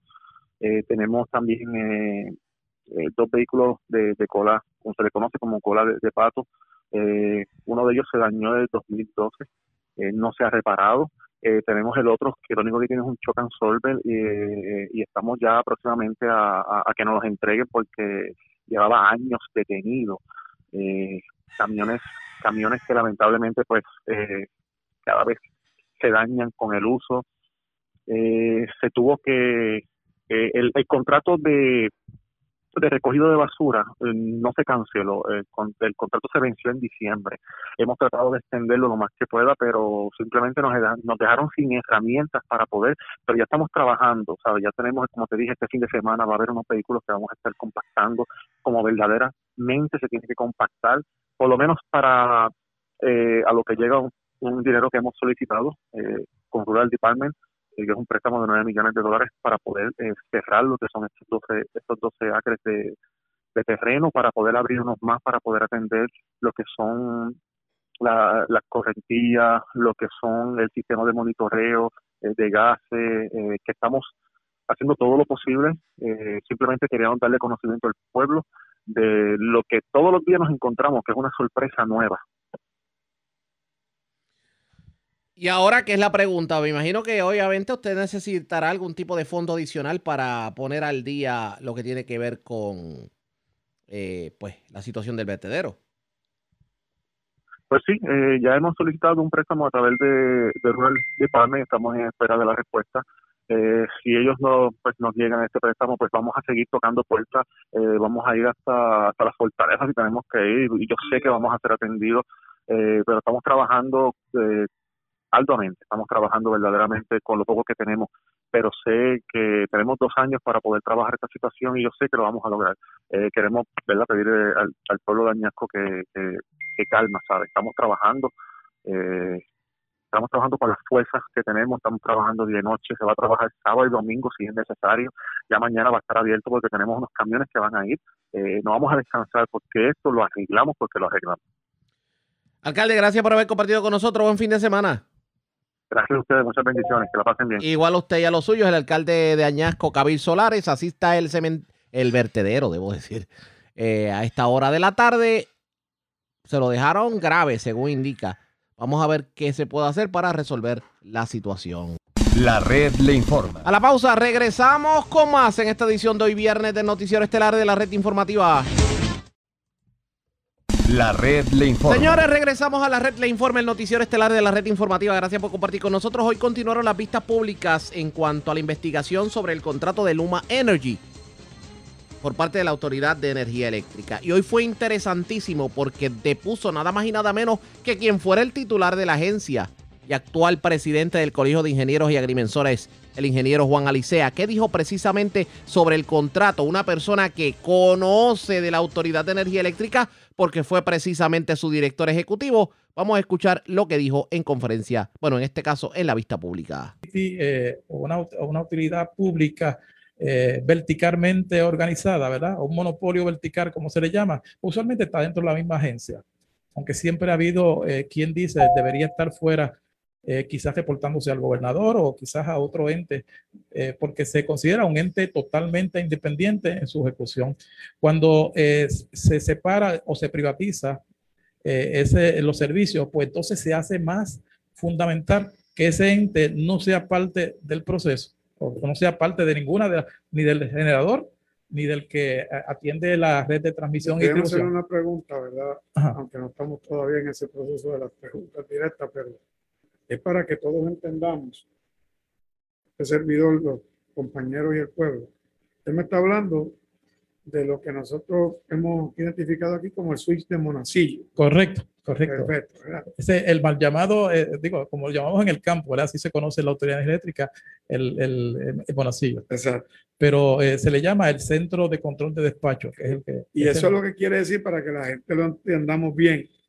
Es que toda la energía que producen las plantas generadoras, ecoeléctricas, ese, las de la propia autoridad, es toda la energía tiene que pasar por ahí para distribuirse a lo que es la red de, de- de distribución y transmisión. Correcto. O sea, esa corriente la producen en estas plantas y desde ahí es que se controla qué es lo que entra, los cables que lleva la energía eléctrica a nuestros hogares y a los negocios. Eso es correcto. Pero bien importante, ¿verdad? Que dentro de ese control se está- hay unos criterios detrás de eso. Eh, el primero, pero no necesariamente el más importante, el primero es el, el despacho económico, es hacer que el- el- la generación de energía sea la más económica. Eso quiere decir, ¿verdad? Que en teoría eh, se van despachando las unidades que producen la energía más barata como la primera opción y se va Explíqueme eso con un ejemplo, digamos, ecoeléctrica y una planta de la autoridad. En un momento dado de mucha demanda, ecoeléctrica pues tiene el kilovatio hora más económico. Correcto. Y entonces la, la autoridad puede ser que esté un poquito más alto. Y entonces se supone que en ese suite digan, pues vamos a pasar lo que nos generó ecoeléctrica primero, ¿correcto? Correcto, así se hace en el mundo entero, ese es el, el orden lógico de despacho. Eh, en Puerto Rico, al ser un sistema eléctrico aislado, aislado que no tenemos vecinos, tenemos que ser autosuficientes, pues entran otros factores para llegar a la segunda eh, control que, que- que tiene esa, esa, esa persona Y o ese switch que parte de lo que es el control de la generación, porque eso es lo que controla la generación, lo va a tener a cargo Luma Energy. Correcto, ese, ese centro, eh, eh, bajo este contrato, bajo este esquema, está bajo, bajo la administración de Luma, ¿verdad? Eso es contrario a los estándares eh, internacionales, a las mejores prácticas de la ingeniería. Eso es con- Y contrario a lo que nos han figurado aquí, que Luma no tiene acceso a nada que tenga que ver con generación. eh, lo- lo- bueno, lo tienen en el, en el, en el- indirectamente, ¿verdad? A través del despacho. ¿Y por qué, por qué esto es así? Bueno, eh, es así y se considera un ente, o se debe considerar un ente independiente porque ese ente tiene la, la, la, la oportunidad o la, o, o- o la responsabilidad de, de otras cosas, mantener los criterios de seguridad del sistema. Esa, esa persona puede hacer que las interrupciones sean más o sean menos, ¿verdad? Tomando criterios de ingeniería y análisis. Y que hay unas métricas Y- para Luma que tienen que ver con esos apagones. Correcto. Y también ese ente pues controla el precio. Y me explico. Ah, Nosotros vemos un conflicto, ¿verdad? En que esté bajo el mismo manto porque eh, Luma Energy estaría eh, siendo compensado por unas métricas de respuesta, ¿verdad? Que entre, otras, que entre otras cosas mide eh, la frecuencia de los apagones y la duración de los apagones. Que Eh, hoy, hoy la métrica que tiene la autoridad es de cuatro apagones.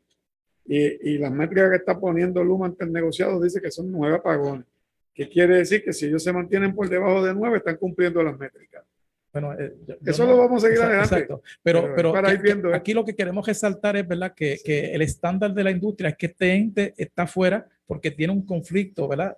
Ya sea con generación o con transmisión y distribución y bajo ningún concepto, ¿verdad? En un, en una- en un área como, como el que se ente pretende hacer. privado, no debiera tener Exactamente, porque, porque tiene efecto de, de mejorar o reducir el performance de ese operador a costo, ¿verdad? De, de los, todos los clientes de la autoridad, porque tendríamos que pagar un poquito más. Vamos a por seguir, eso. porque cuando vayamos a la pregunta y respuesta, vamos a abundar en todas Ok. esas cosas. Ok, el número tres. Al dos. Entonces, Ah, recomendamos se revise el contrato para establecer una distribución de riesgo más balanceada entre el dueño y el operador. Ok. Estábamos- Ah, estábamos ahora, está bien, íbamos está al bien. dos Ya eso, coma- ya eso, ya eso lo había cubierto. sí. íbamos al 2 coma. Sí, sí, está bien. Estructura organización, organizacional y el rol futuro de la Autoridad de Energía Eléctrica. Bajo el contrato actual no se desprende detalles sobre el rol final de la Autoridad de Energía Eléctrica, más allá de ser el dueño de la infraestructura y otras funciones adicionales descritas en la sesión de responsabilidad, administración y servicio del contrato. De la información evaluada no surge cuáles son las plantas futuras, cuáles son los planes futuros para la estructura actual de la Autoridad de Energía Eléctrica y cómo se, se afectará su junta de gobierno. En la estructura post-contrato es muy preocupante que la Autoridad de Energía Eléctrica pueda, eh, quede subordinada a una agencia como la Alianza, la Autoridad de Alianza Público-Privada, cuya experiencia y función principal no está relacionada a brindar servicios de energía al país. La administración y supervisión del contrato son funciones determinantes para que las expectativas económicas y operacionales se puedan cumplir. El contrato contiene, además de aspectos procesales y administrativos, eh, que no evalúa el regulador.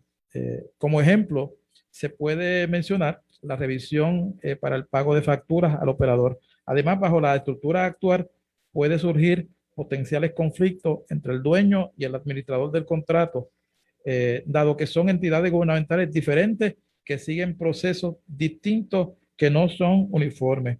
Esto hace necesario establecer procesos administrativos uniformes entre el dueño y el administrador de contrato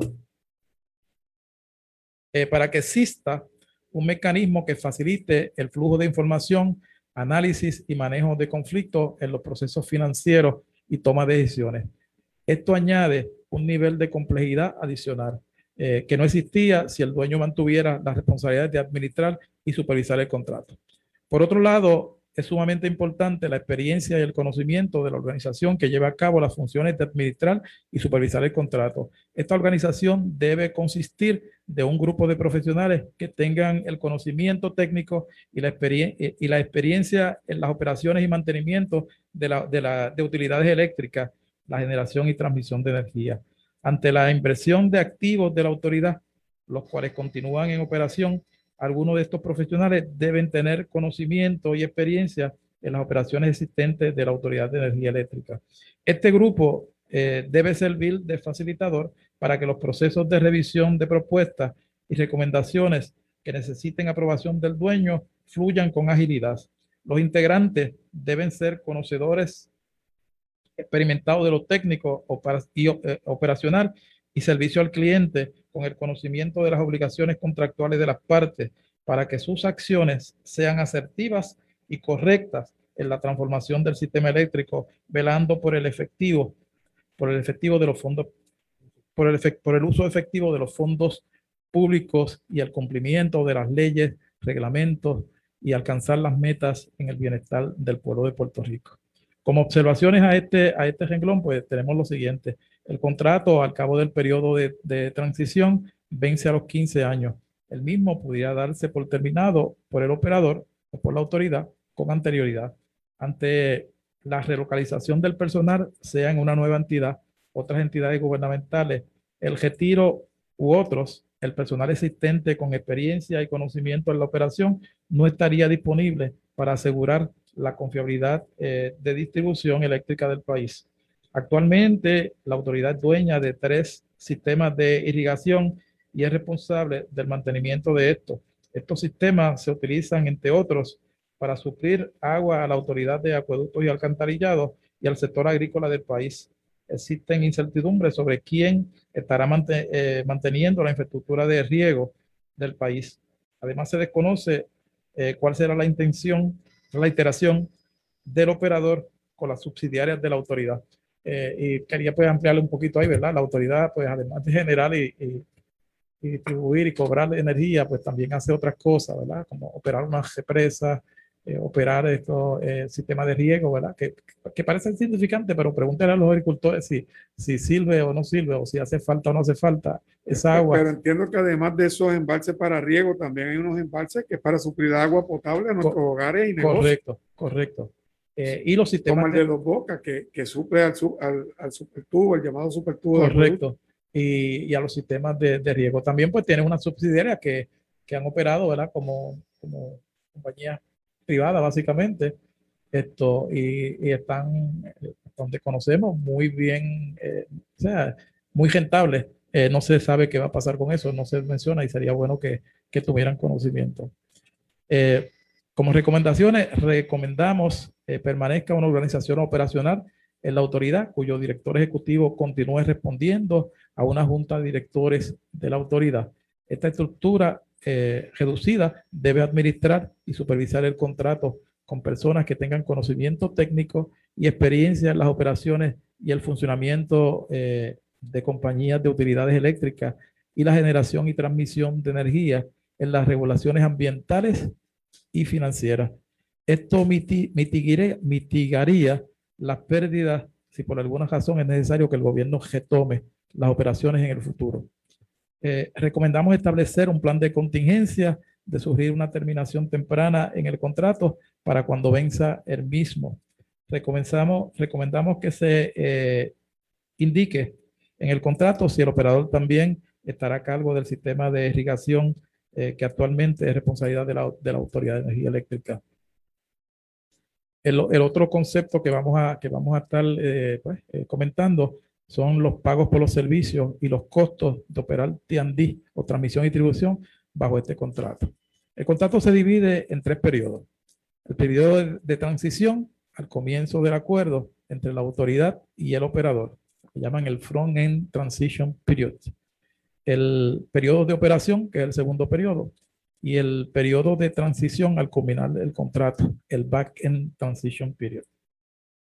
Durante el periodo de transición inicial, el operador recibirá por sus servicios un pago fijo de 60 millones de dólares anuales y el reembolso de los salarios y gastos de todos los empleados y contratistas que el operador utilice durante dicho periodo.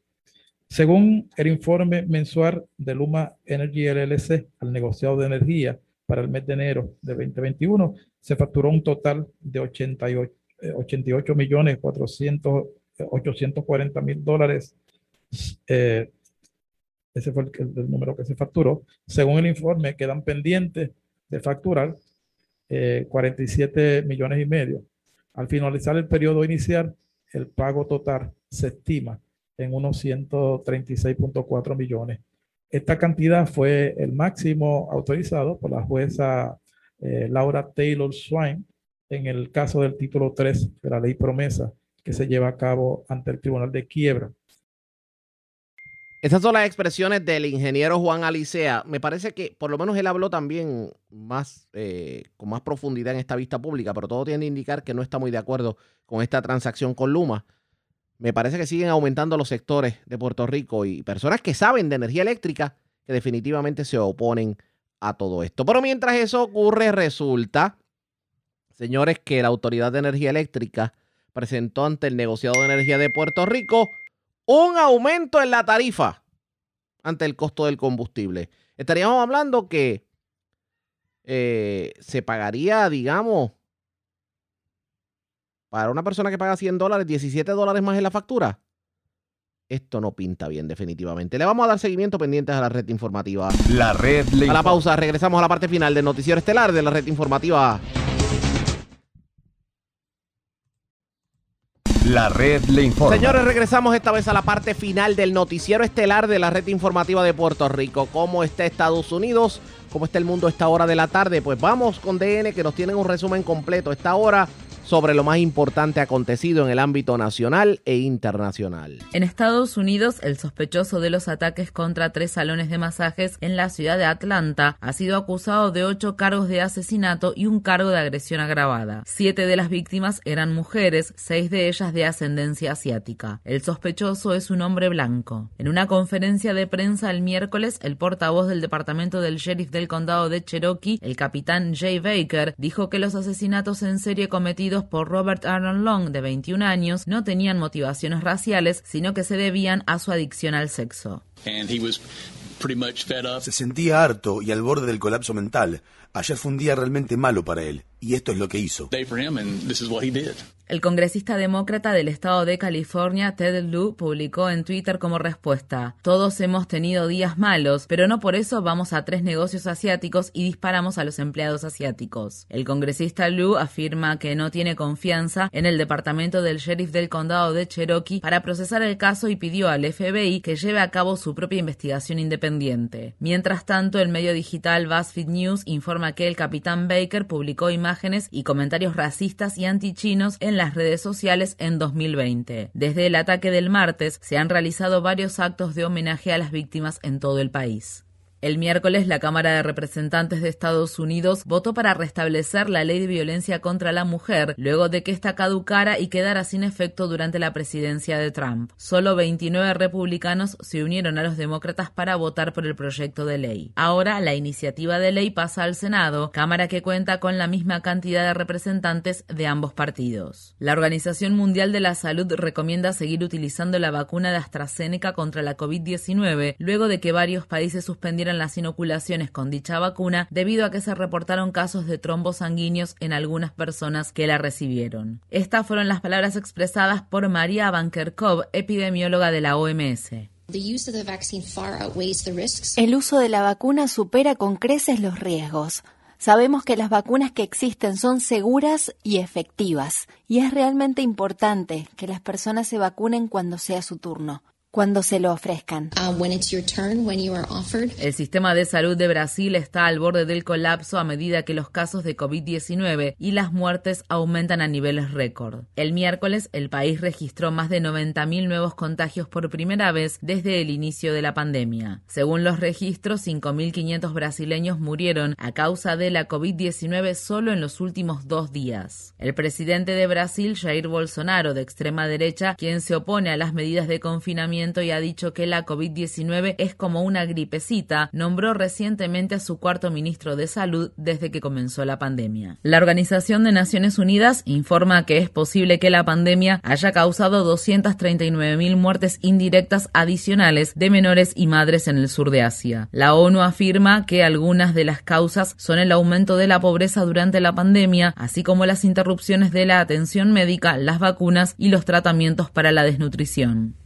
El presidente de Tanzania, John Magufuli, murió a los 61 años de edad. La vicepresidenta de Tanzania informó que la causa de la muerte se debió a una insuficiencia cardíaca. Magufuli no había sido visto en público desde fines de febrero, lo que aviva las especulaciones de que murió a causa del coronavirus. Magufuli era un negacionista de la COVID-19 que se burlaba del uso de las mascarillas y se rehusaba a decretar medidas de salud pública contra la propagación del virus. El presidente planteó dudas sobre las vacunas y promovió la oración y los remedios a base de hierbas para los pacientes con COVID-19. Tanzania no ha reportado datos relacionados con la pandemia desde abril de 2020, pero los médicos de la ciudad de Dar es Salaam informan que el aumento de número de pacientes con problemas respiratorios puede ser una señal de una epidemia oculta. El presidente Biden afirma que es posible que Estados Unidos no cumpla con el plazo de retirar las tropas estadounidenses de Afganistán antes del 1 de mayo, según lo establecido en el acuerdo firmado entre Estados Unidos y los talibanes en 2020. En declaraciones a la cadena ABC News, Biden calificó dicho acuerdo como una negociación poco sólida. Aproximadamente 3.500 soldados estadounidenses permanecen en Afganistán casi 20 años después de la invasión liderada por Estados Unidos a dicho país. Rusia llamó a consulta a su embajador en Estados Unidos después de que el presidente Biden dijera que el presidente ruso Vladimir Putin pagaría el precio por supuestamente entrometerse en las elecciones estadounidenses de 2020. Biden habló con el presentador de la cadena ABC News, George Stephanopoulos.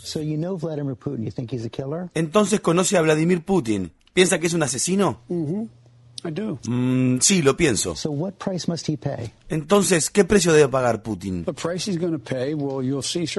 El precio que va a pagar, bueno, lo verán en breve. El Ministerio de Relaciones Exteriores de Rusia informó que se intenta evitar un deterioro irreversible en las relaciones entre ambos países luego de los comentarios del presidente Biden. Los demócratas del Senado de Estados Unidos han introducido una amplia legislación sobre el derecho al voto aprobada por la Cámara de Representantes a principios de marzo. El proyecto de ley conocido como Ley para el Pueblo mejoraría el sistema de empadronamiento de votantes y ampliaría las posibilidades para emitir el voto, pondría fin a la manipulación partidista con sesgo racial en la delimitación de los distritos electorales, obligaría a divulgar los datos de los donantes a las campañas electorales de dinero espurio, aumentaría los fondos de contrapartida financiados por la Administración Pública para los candidatos e impondría estrictas normas de ética y transparencia a los miembros del Congreso y de la Corte Suprema de Estados Unidos. Es probable que los republicanos utilicen la regla de obstrucción legislativo para que el proyecto de ley no prospere. En su primer discurso en el Pleno del Senado, el reverendo Raphael Warnock, senador demócrata del estado de Georgia, condenó los nuevos intentos de los republicanos por restringir la participación de votantes y dijo que los nuevos proyectos de ley son leyes segregacionistas de la época de Jim Crow, pero con ropa nueva.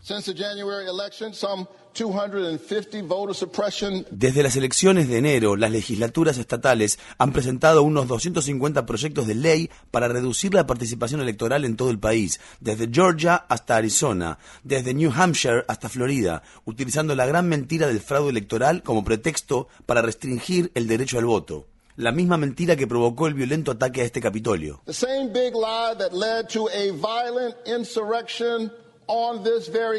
Las congresistas demócratas Pramila Jayapal y Debbie Dingell presentaron el miércoles la ley Medicare para todos de 2021, un año después de que se confirmaran los primeros casos de COVID-19 en los 50 estados y el Distrito de Columbia. La iniciativa de ley es una propuesta que busca ampliar a toda la población estadounidense la disponibilidad del programa público de salud Medicare, que en la actualidad garantiza cobertura sanitaria a las personas mayores de 65 años o discapacitadas. Estas fueron las palabras expresadas por la congresista Jayapal.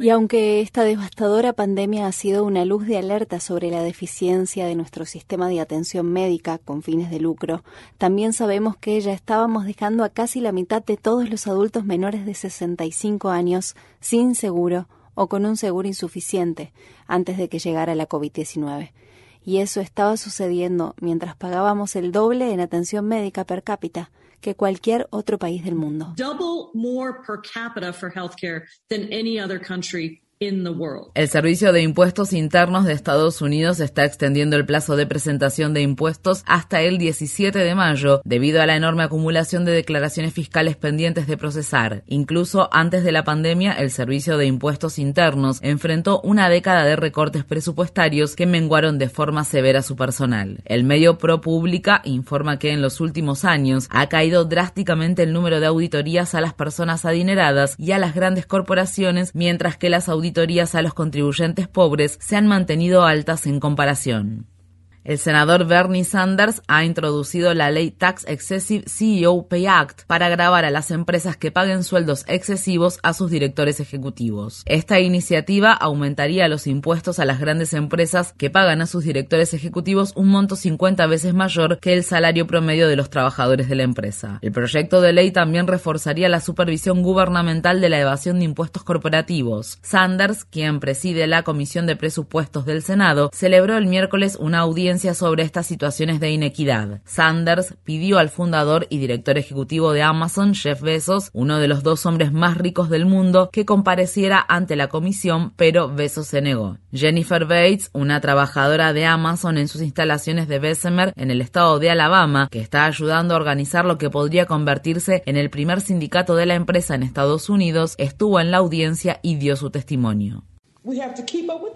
Tenemos que seguir el ritmo. Mi jornada laboral es como un entrenamiento intenso de nueve horas todos los días y siguen cada uno de nuestros movimientos. Si tu computadora no está escaneando, te lo cuentan como tiempo que estás en el trabajo sin hacer tus labores. Desde el principio me di cuenta de que si trabajaba demasiado lento o si tomaba demasiado tiempo libre, podía ser objeto de sanciones disciplinarias o incluso ser despedida.